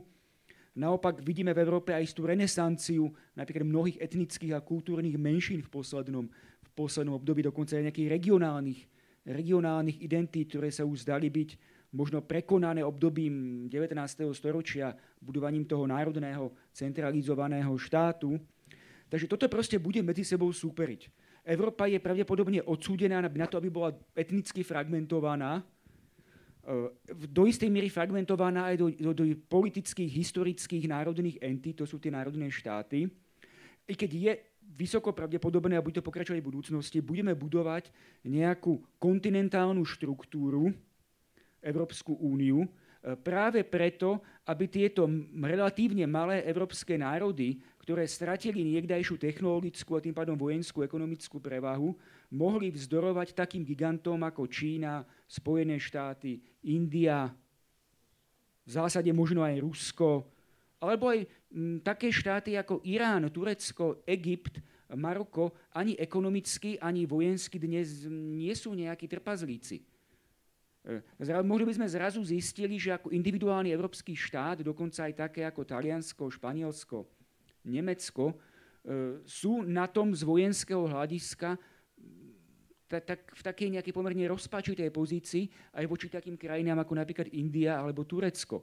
Čo ešte pred 30-40 rokmi sa zdali byť niekde na tzv. mocenskej alebo bezpečnostnej periférii sveta a sme žili v tej ilúzii, že o miery a vojne rozhodujeme my v Európe, no možno v nejakej konzultácii alebo v nejakom súperení s Rusmi a s, s Američanmi. A ako my povieme, tak bude. Teraz sa ukazuje, že tu je množstvo iných a významných, významných hráčov. A, a keď nechceme sa stať objektom rozhodovania iných, m, ako menšie národy, menšie štáty, sa my musíme nejako dohodnúť a vytvoriť nejakú vlastnú alianciu, vlastné zoskupenie. A to je práve ten vonkajší tlak, ktorý nás núti uvažovať o tej spoločnej zahraničnej a bezpečnostnej politike, tým pádom možno aj o inkorporácii niektorých federatívnych prvkov do Európskej, Európskej únie. Či už chceme alebo nechceme. Pán poslanec. Len na krátke doplnenie. Veď ono nakoniec Európska únia dnes funguje práve v takejto štruktúre. Máme tu Európsku radu, ktorá reprezentuje tie národné štáty a tie národné záujmy máme tu systém dvojitej väčšiny, ktorý sa uplatňuje od prijatia Lisabonskej zmluvy. Uh, a Európska komisia je v podstate vo svojej podstate akýmsi zrkadlom európskych národov, pretože máme tam 28 zatiaľ ešte stále komisárov. No ale na druhej strane máme tu ten nadnárodný, ten európsky prvok, akým je Európsky parlament. A tam na rozdiel napríklad od Spojených štátov amerických a ich senátu alebo kongresu nereprezentujú eh, poslanci jednotlivé národné štáty, napriek tomu, že sú volení eh, v tých eh, volebných obvodoch reprezentujúcich práve národné štáty, ale reprezentujú európsku rodinu. Čiže je to taký zvláštny mix. Kto vie, čo bude o tých 20 rokov, ktoré ste spomínali. Ja mám obavu, že nastáva to akési rozširovanie nožničiek, že na jednej strane je tu čoraz viac ľudí takých, ktorí by prijali čo, možno najvyššiu mieru federalizácie, a tým pádom aj europeizácie samotnej Európskej únie a jednotlivých členských štátov. A potom uh, je tu už pomerne veľká skupina ľudí, ktorá si myslí, že za všetko zlo v Európe môže Európska komisia, alebo Európska rada, alebo Európsky parlament. No a tie nožničky, ako hovorím, sa pomyselne možno rozširujú a obávam sa, že práve 2019 rok bude takým uh, nepríjemným príkladom toho celého, lebo na jednej strane budeme mať, predpokladám ešte stále väčšinu pragmaticky uvažujúcich eh, poslancov Európskeho parlamentu, vychádzajúcich z tých troch, možno štyroch najväčších eh, európskych eh, politických rodín. A potom tam bude pomerne veľké množstvo ľudí, ktorí si predstavujú svoju budúcnosť v úplne inej Európe, ktorú častokrát ani oni sami nedokážu zadefinovať. A toto považujem za veľké riziko. Pán Šmihola, krátka reakcia. Ďakujem. Domnívam sa, že po voľbách do Európskeho parlamentu aj tieto nové politické síly v nejakom momente, keď príjmú tú reálnu politickú zodpovednosť, budú musieť pochopiť, že v nejakej forme tú Európsku úniu proste potrebujú.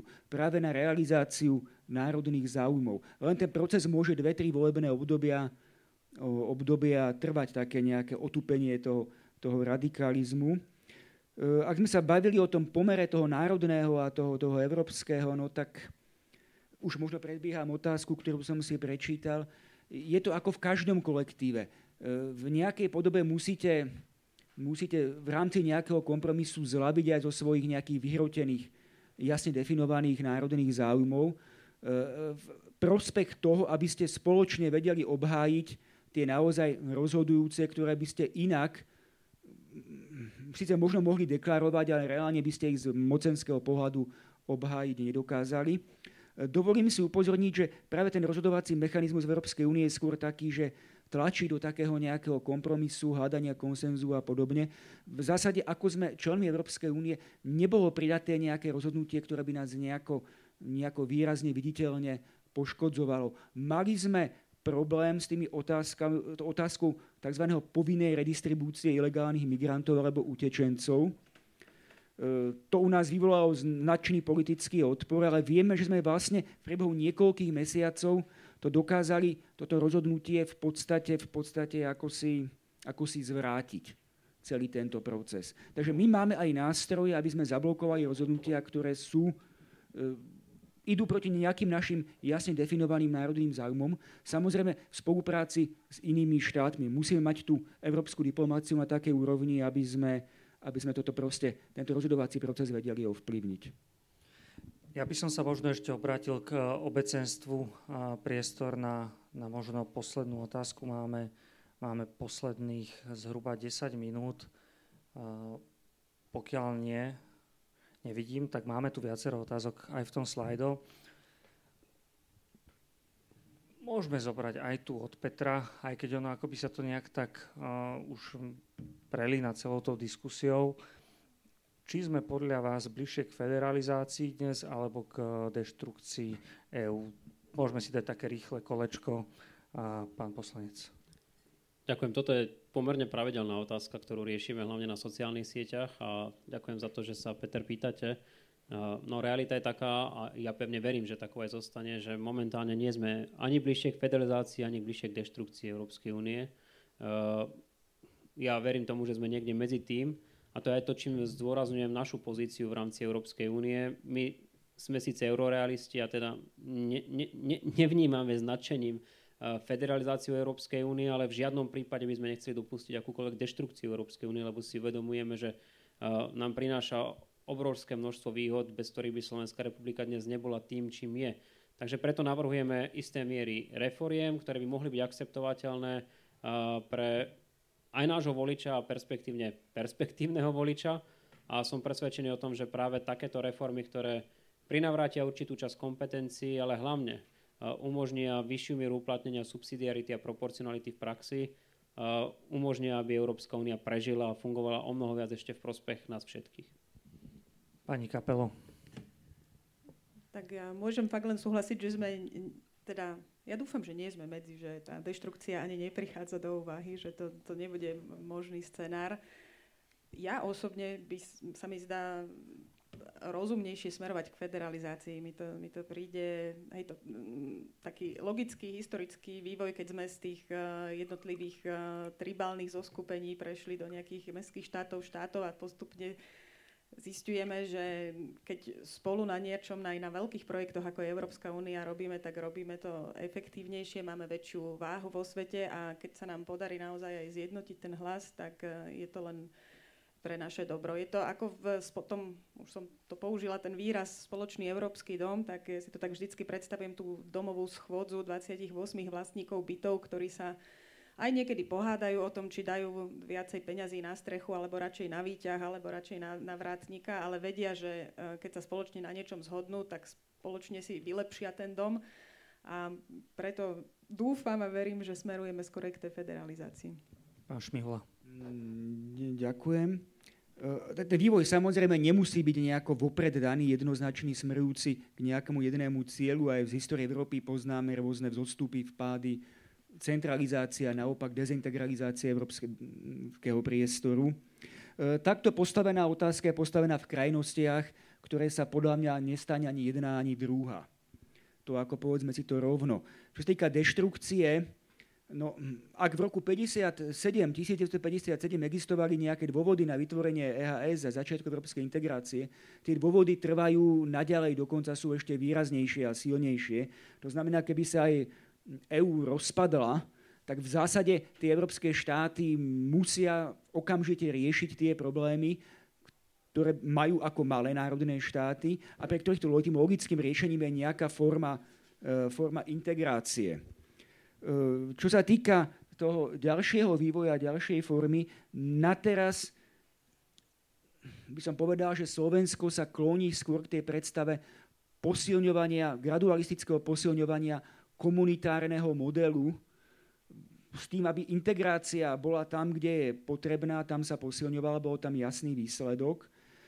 Um, tiež s tým, že Slovensko by rado zostalo v takom akomsi najúžšom kruhu tej európskej integrácie, ako to najnovšie definoval francúzsky prezident, e, prezident e, Macron. Keď na druhej strane v zásade uznávame, že niektoré vonkajšie medzinárodné tlaky môžu tento proces integrácie výrazne a viditeľne, viditeľne urýchliť. No bohužiaľ, ten svet začal byť menej bezpečný, ako sme boli dlhodobo, dlhodobo naučení. Čiže myslíte si, že povedzme nejaký tento vonkajší faktor by mohol zároveň mať ten uh, jednotiaci dosah na Európsku úniu ako takú? Uh, historicky tak to tak vždy bolo. Že, A myslíte, že to, hro, že to možno očakávať povedzme niečo uh, také aj v budúcnosti? Vidíme minimálne niekoľko, niekoľko reálnych vecí, ktoré to môžu urýchliť. Napríklad uh, strata amerického amerického ochranného dážnika, vrátanie jadrového napríklad, alebo prerušenie alebo oslabenie transatlantického partnerstva, nás v podstate dostane do situácie, že budeme musieť viac menej okamžite riešiť niektoré bezpečnostné záležitosti. Vieme, že nám Spojené štáty v rámci transatlantického spojenectva, v rámci NATO poskytujú jadrové garancie, Americká jadrová doktrína počíta, že americké jadrové zbranie sú zamerané nielen na ochranu Spojených štátov, ale aj ich spojencov, to znamená aj Slovenska. A máme podobné garancie aj napríklad zo strany Veľkej Británie, čo si nevždy uvedomujeme. E, potom je to otázka protiraketového dážnika alebo potom je to otázka spravodajských a prieskumných systémov, hlavne napríklad kozmických, ktoré by sme museli okamžite v podstate riešiť, keby sme chceli hrať dôstojnú úlohu. Nie naposledy je to aj otázka prístup ku globálnemu oceánu, ktorý nám momentálne zabezpečuje napríklad americké lodstvo a spojnice so Spojenými štátmi. Keby sme to zrazu nemali, pretože tie lodstva európskych štátov nie sú príliš e, veľké v tom danom momente, Európske štáty aj stratili tú sieť základní a kolónií, čo mali voľakedy po celom, po celom svete, to tak zrazu zistíme, že, že 90% vonkajšieho obchodu Európskej únie ide po morskou cestou. No a to kontroluje niekto, kto napríklad nie je našim spojencom. Potom tu máme napríklad aj reálnu rastúcu vojenskú moc Číny, Indie, pomerne napäté vzťahy momentálne s Ruskom, Jasné, rozumiem. A to sme už aj trochu tak zašpekulovali, čo by bolo keby a zatiaľ teda aj tie Spojené štáty sú tým našim spojencom a, a o rôznych ďalších hrozbách a by sme tiež vedeli asi diskutovať a pomerne dlhý čas. Ja by som ešte zobral otázku od Andreja. Aj pán Klus, vy ste to už čiastočne naznačili, že teda minulý rok tu bola na Slovensku dominovala tá debata o jadre EÚ s tým, že situácia sa za ten rok posunula. Dnes už tá diskusia nie je taká intenzívna. Zároveň vo Vyšegrádskej štvorke Polsko a Maďarsko sa javia byť v tom európskom kontexte ako problematické štáty. Otázka sa konkrétne týka Medzimoria. Či povedzme vidíte Medzimorie ako možnú alternatívu voči EÚ, alebo možno by som to aj nastavil na tú, na tú vyšegrádskú spoluprácu. A ako vnímate tento, tento projekt? Ďakujem aj za túto otázku. My ju pomerne pravidelne riešime na parlamentných stretnutiach Vyšehradskej skupiny a budem úplne úprimný, rovnako ako Vyšehradskú skupinu, takisto aj Medzimorie vnímam len ako si nadstavbu Európskej únie. Momentálne nie je alternatívy voči Európskej integrácii Slovenskej republiky a, a takisto severoatlantickej integrácii Slovenskej republiky z hľadiska bezpečnostného, z hľadiska ekonomického, sociálneho, spomínali sme aj kultúrneho a mnohých ďalších. A toto medzimorie ani Vyšehrad neponúka, ale ponúka, a, ponúkajú tieto platformy možno za rozšírenú diskusiu o infraštruktúrálnych projektoch a, o mnohých ďalších, ktoré sú v záujme Slovenskej republiky. Čiže Vítam ich, buďme súčasťou rokovania, diskusiu o týchto témach, ale majme ich len ako, ako nadstavbu toho, čo je pre nás momentálne kľúčové a rozhodujúce, a to je práve rozvoj a budúcnosť Európskej únie a Severoatlantickej aliancie. Až Mihla. Ďakujem. Medzimorie vnímame ako hlavne ekonomický projekt regionálnej spolupráce. V4 je veľmi dôležité regionálne fórum, ale tiež nám nemôže nahrádzať členstvo v Európskej Môžeme povedať, ani ktoré krajiny ich, to medzimorie vlastne pre, pre a, Ani by som ich nestával do, do nejakej takej kontradikcie voči Európskej únii. Sú to krajiny m, takého pásu medzi Nemeckom a, a, a Ukrajinou v zásade a tým Baltským, Čiernym a, a Jadranským morom, väčšinou bývalé postsocialistické krajiny. Veľmi dôležité pre nás môžu byť napríklad infraštruktúrne oblasti, projekty v tejto oblasti, hlavne budovanie sietí diálnic, železníc, ropovodov, plynovodov. E, Slovensko v zásade je v pomerne tej najúžšej skupine európskej integrácie formálne, je členom Schengenu, je členom e, eurozóny, ako jediná z krajín V4, je členom posilnenej vojenskej spolupráce, bezpečnostnej spolupráce e, PESCO, takže Slovensko z formálneho pohľadu je v takom pomerne tom najúžšom kruhu, ak opäť zacitujeme prezidenta Macrona Európskej únie. E, pre nás, a chceli by sme takto zostať, pre nás to je dôležité, že z vieme naplniť touto najúžšou integráciou do Európskej únie aj sociálno-ekonomické ciele, ktoré sme si dali. To znamená, e, z hľadiska životnej úrovne a ekonomické vyspelosti a technologické vyspelosti no, dobehnúť tie najvyspelejšie krajiny Európskej únie, ktoré sa nachádzajú hlavne na západ od nás. To je, to je Nemecko, Rakúsko, krajiny Beneluxu, Škandinávia. A máme pocit, že táto integrácia v tom najúžšom kruhu vrátane eurozóny nám to pomôže. Pre nás to má vyslovene praktické, praktické dôsledky. Nevraviac o pomerne významnom politickom vplyvu. Vplyve, ktorý by sme mali ako členmi toho užšieho zoskupenia. Skáčeme trochu z témy do témy, ale odvíja sa to práve aj od tých otázok na slajdoch, ktoré chceme zodpovedať. A keď ste ich teda položili, zrejme vás tieto otázky a témy zaujímajú. A ja by som zobral vlastne tú tretiu otázku, ktorú by som posunul zároveň na zastupkyňu Európskej komisie. Ako sme spomenuli, tá verejná mienka v očiach verejnosti vo vzťahu k EÚ a zrejme asi najmä smerom k Európskej komisie vníma ako nepružnú, byrokratickú. Aké aktivity podnikáte možno k tomu, aby sa toto zmenilo, alebo nielen to vnímanie, ale prípadne robíte aj niečo s tým, ako funguje Európska únia, komisia, najmä teda komisia, prebiehajú nejaké, nejaké zmeny, možno ktoré by ste chceli odprezentovať občanom Európskej únie, ktoré ich teraz tak potešia, že aha, veď tak vlastne super. EU je vlastne super a Európska komisia tiež. To, to od EU úradníkov počúvame často, ale No, tak myslím, že nielen od euroúradníkov, keď si zoberieme prieskumy Eurobarometer o verejnej mienky, tak e, čo je zaujímavé na Slovensku, tak naozaj dlhodobo, keď to posledné 10 ročie, dôvera v európske inštitúcie skôr je o pekných pár percentuálnych bodov vyššie ako dôvera v národné inštitúcie, v národný parlament, vládu, policiu, súdnictvo.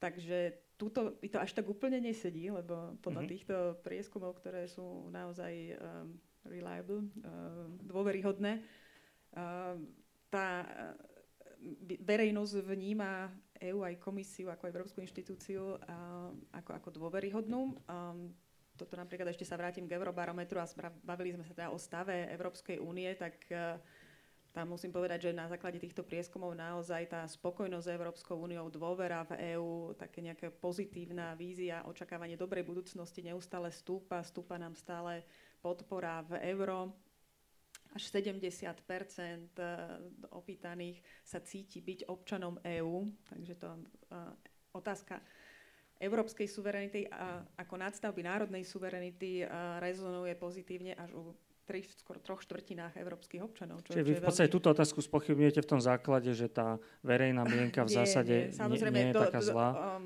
dostávame aj takúto spätnú väzbu. Uh, je to, musím povedať, podľa mňa aj takým trochu nešťastným nastavením uh, mediálneho obrazu uh, Európskej komisie, ale Pritom pravdu povediac, môjim zatiaľ dvojročným pôsobením na Slovensku som sa stretla veľmi často, že Málo kto rozlišuje, čo je Európska komisia, čo je Európska rada, čo, sú Európske, čo je Európsky parlament. Každý to vníma ako tú zlú EÚ, ktorá veľmi často je prezentovaná ako taký obetný baránok. Nie vždy úplne logicky. Krásnym príkladom bola napríklad dosť veľká mediálna bublina, ale nechcem tým znižovať, je to naozaj reálny problém, dvojitá kvalita potravín. Áno, tak uh, dlhé roky sme všetci počúvali uh, v médiách, uh, myslím, že aj od vašich stranických kolegov občas, pána Sulíka, EÚ, to sa rovná regulácia uhoriek, banánov, vysavačov a tak ďalej. Takže bohužiaľ veľa občanov v momente, keď sa povedala EÚ komisia, tak si predstavila tú rovnú úhorku alebo tú nešťastnú gazdinku, ktorej zoberú vysavač a musí musí umývať e, nejakým mopom zhrbená na zemi. A, a potom na druhej strane vypukne tu na problém dvojitej kvality potravín a všetci volajú na Európsku komisiu, aby začala regulovať, regulovať, regulovať, aby predpisovala výrobcom, čo presne musia ich výrobky obsahovať, ako presne musia uh, vyzerať etikety na výrobkoch. Takže taká úplná schizofrénia medzi tým, čo chceme a čo očakávame. My samozrejme sa snažíme, ako tá komunikácia je veľmi dôležitá, ako tisíckrát je, my budeme robiť dobré veci, keď o tom nikto nevie a nikto vie, nevie, že sme my za tým, tak e, to nemá praktický dopad. Ja si myslím, že keď je to ako s autom, hej, kým, kým vám auto dobre funguje, tak nepotrebujete vedieť, ako funguje motor, ako funguje tam neviem, všetky tie kábliky, ja, ja to tiež netuším, ako funguje, takže tiež úplne chápem, že no, normálny občan, ideálne ani aby som nechcel vedieť, ako funguje komisia parlamenta, tak nemá ma to čo zaujímať, keď to, keď, nie, to som zle povedala. Jasne, že ma to má zaujímať, ale ísť do takýchto hlbokých detailov konštrukčných, um, prečo no? Tak uh, my sa snažíme samozrejme naprávať t- tento pokrivený obraz, organizujeme ako aj zastúpenie, máme dosť aktívne tlačové oddelenie. Myslím, že sa nám podarilo vybudovať veľmi dobrú spoluprácu so slovenskými médiami, ktoré už automaticky sa nás pýtajú, keď zachytia niečo aj v zahraničných médiách alebo v nejakej otázke, chcú vedieť, aké je naozaj tento stanovisko, vieme ich nasmerovať na, na zdroje. Európska komisia spustila viacero iniciatív, čo sa týka aj boja s dezinformáciami. V apríli tohto roku sme predstavili také prvé e, návrhy kódex e, pre boj s dezinformáciami, dobrovoľnú skupinku overovateľov. Um, jedna z iniciatív je napríklad e, dobrovoľný kódex, ktorý uh, veľké internetové platformy sa na tom zúčastňujú o boji proti uh, nenávistným prejavom na internete, teda to, to, občas sa aj s tým stretávame. No tých iniciatív je veľa a dúfam, že uh, áno, budú, budú o nás ľudia vedieť, že ako to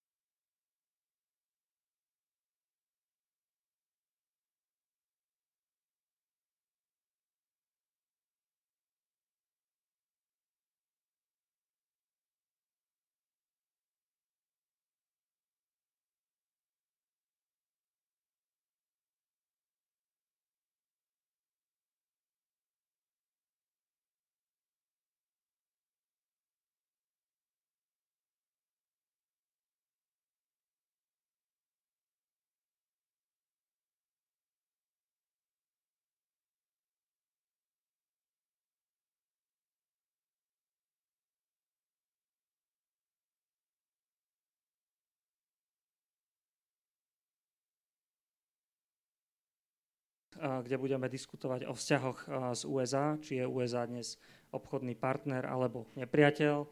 A v stredu, čiže bude to taký akčný týždeň, budúcu stredu 26.9. diskutujeme v Žiline na tému Slovácia fašizmus. Budeme možno skôr tak historicky sa pozrieme na to, aká je spojitosť možno slovenského národu a pojmu fašizmus, postojov a tak ďalej. Čiže pevne verím, že, že zachováte priazeň projektu Kafe Európa. Medzičasom moji kolegovia vysvietili výhercov súťaže Čes publika. Poprosím pána Karela a Huga, aby ste tu zostali a po skončení podujatia vám predáme teda tak, takýto malý spomienkový predmet. A Klaudia, ktorá písala do slajdov, mám pocit, že jej otázku sme nevytiahli, ale to neznamená, že nebola zaradená do žrebovania. Čiže pokiaľ je Klaudia tu v sále, tak vás takisto poprosím zostať a potom vám odozdáme tú cenu. Pokiaľ nasledujete online, stačí nám napísať buď na Facebooku alebo na webovej stránke cez kontaktný formulár a my vám tú cenu týmto spôsobom doručíme. Ďakujem teda v prvom rade zastúpeniu Európskej komisie, ktoré je hlavným organizátorom týchto diskusí, kolegom zo Slovenskej spoločnosti pre zahraničnú politiku, mediálnym partnerom SME a Euraktiv a Radio FM. No a v neposlednom a teda v hlavnom rade ďakujem našim vystupujúcim a diskutérom, pán Martin Klus. Ďakujem pekne. Pekný večer. Pani Jana Kapelo. Ďakujem, pekný večer všetkým. A pán Daniel Šmihula. Ďakujem. Už môžem povedať, že pekný večer. Tak tešíme sa na vás budúci týždeň pri troch diskusiách Kafe Európa. Dovtedy pekný večer.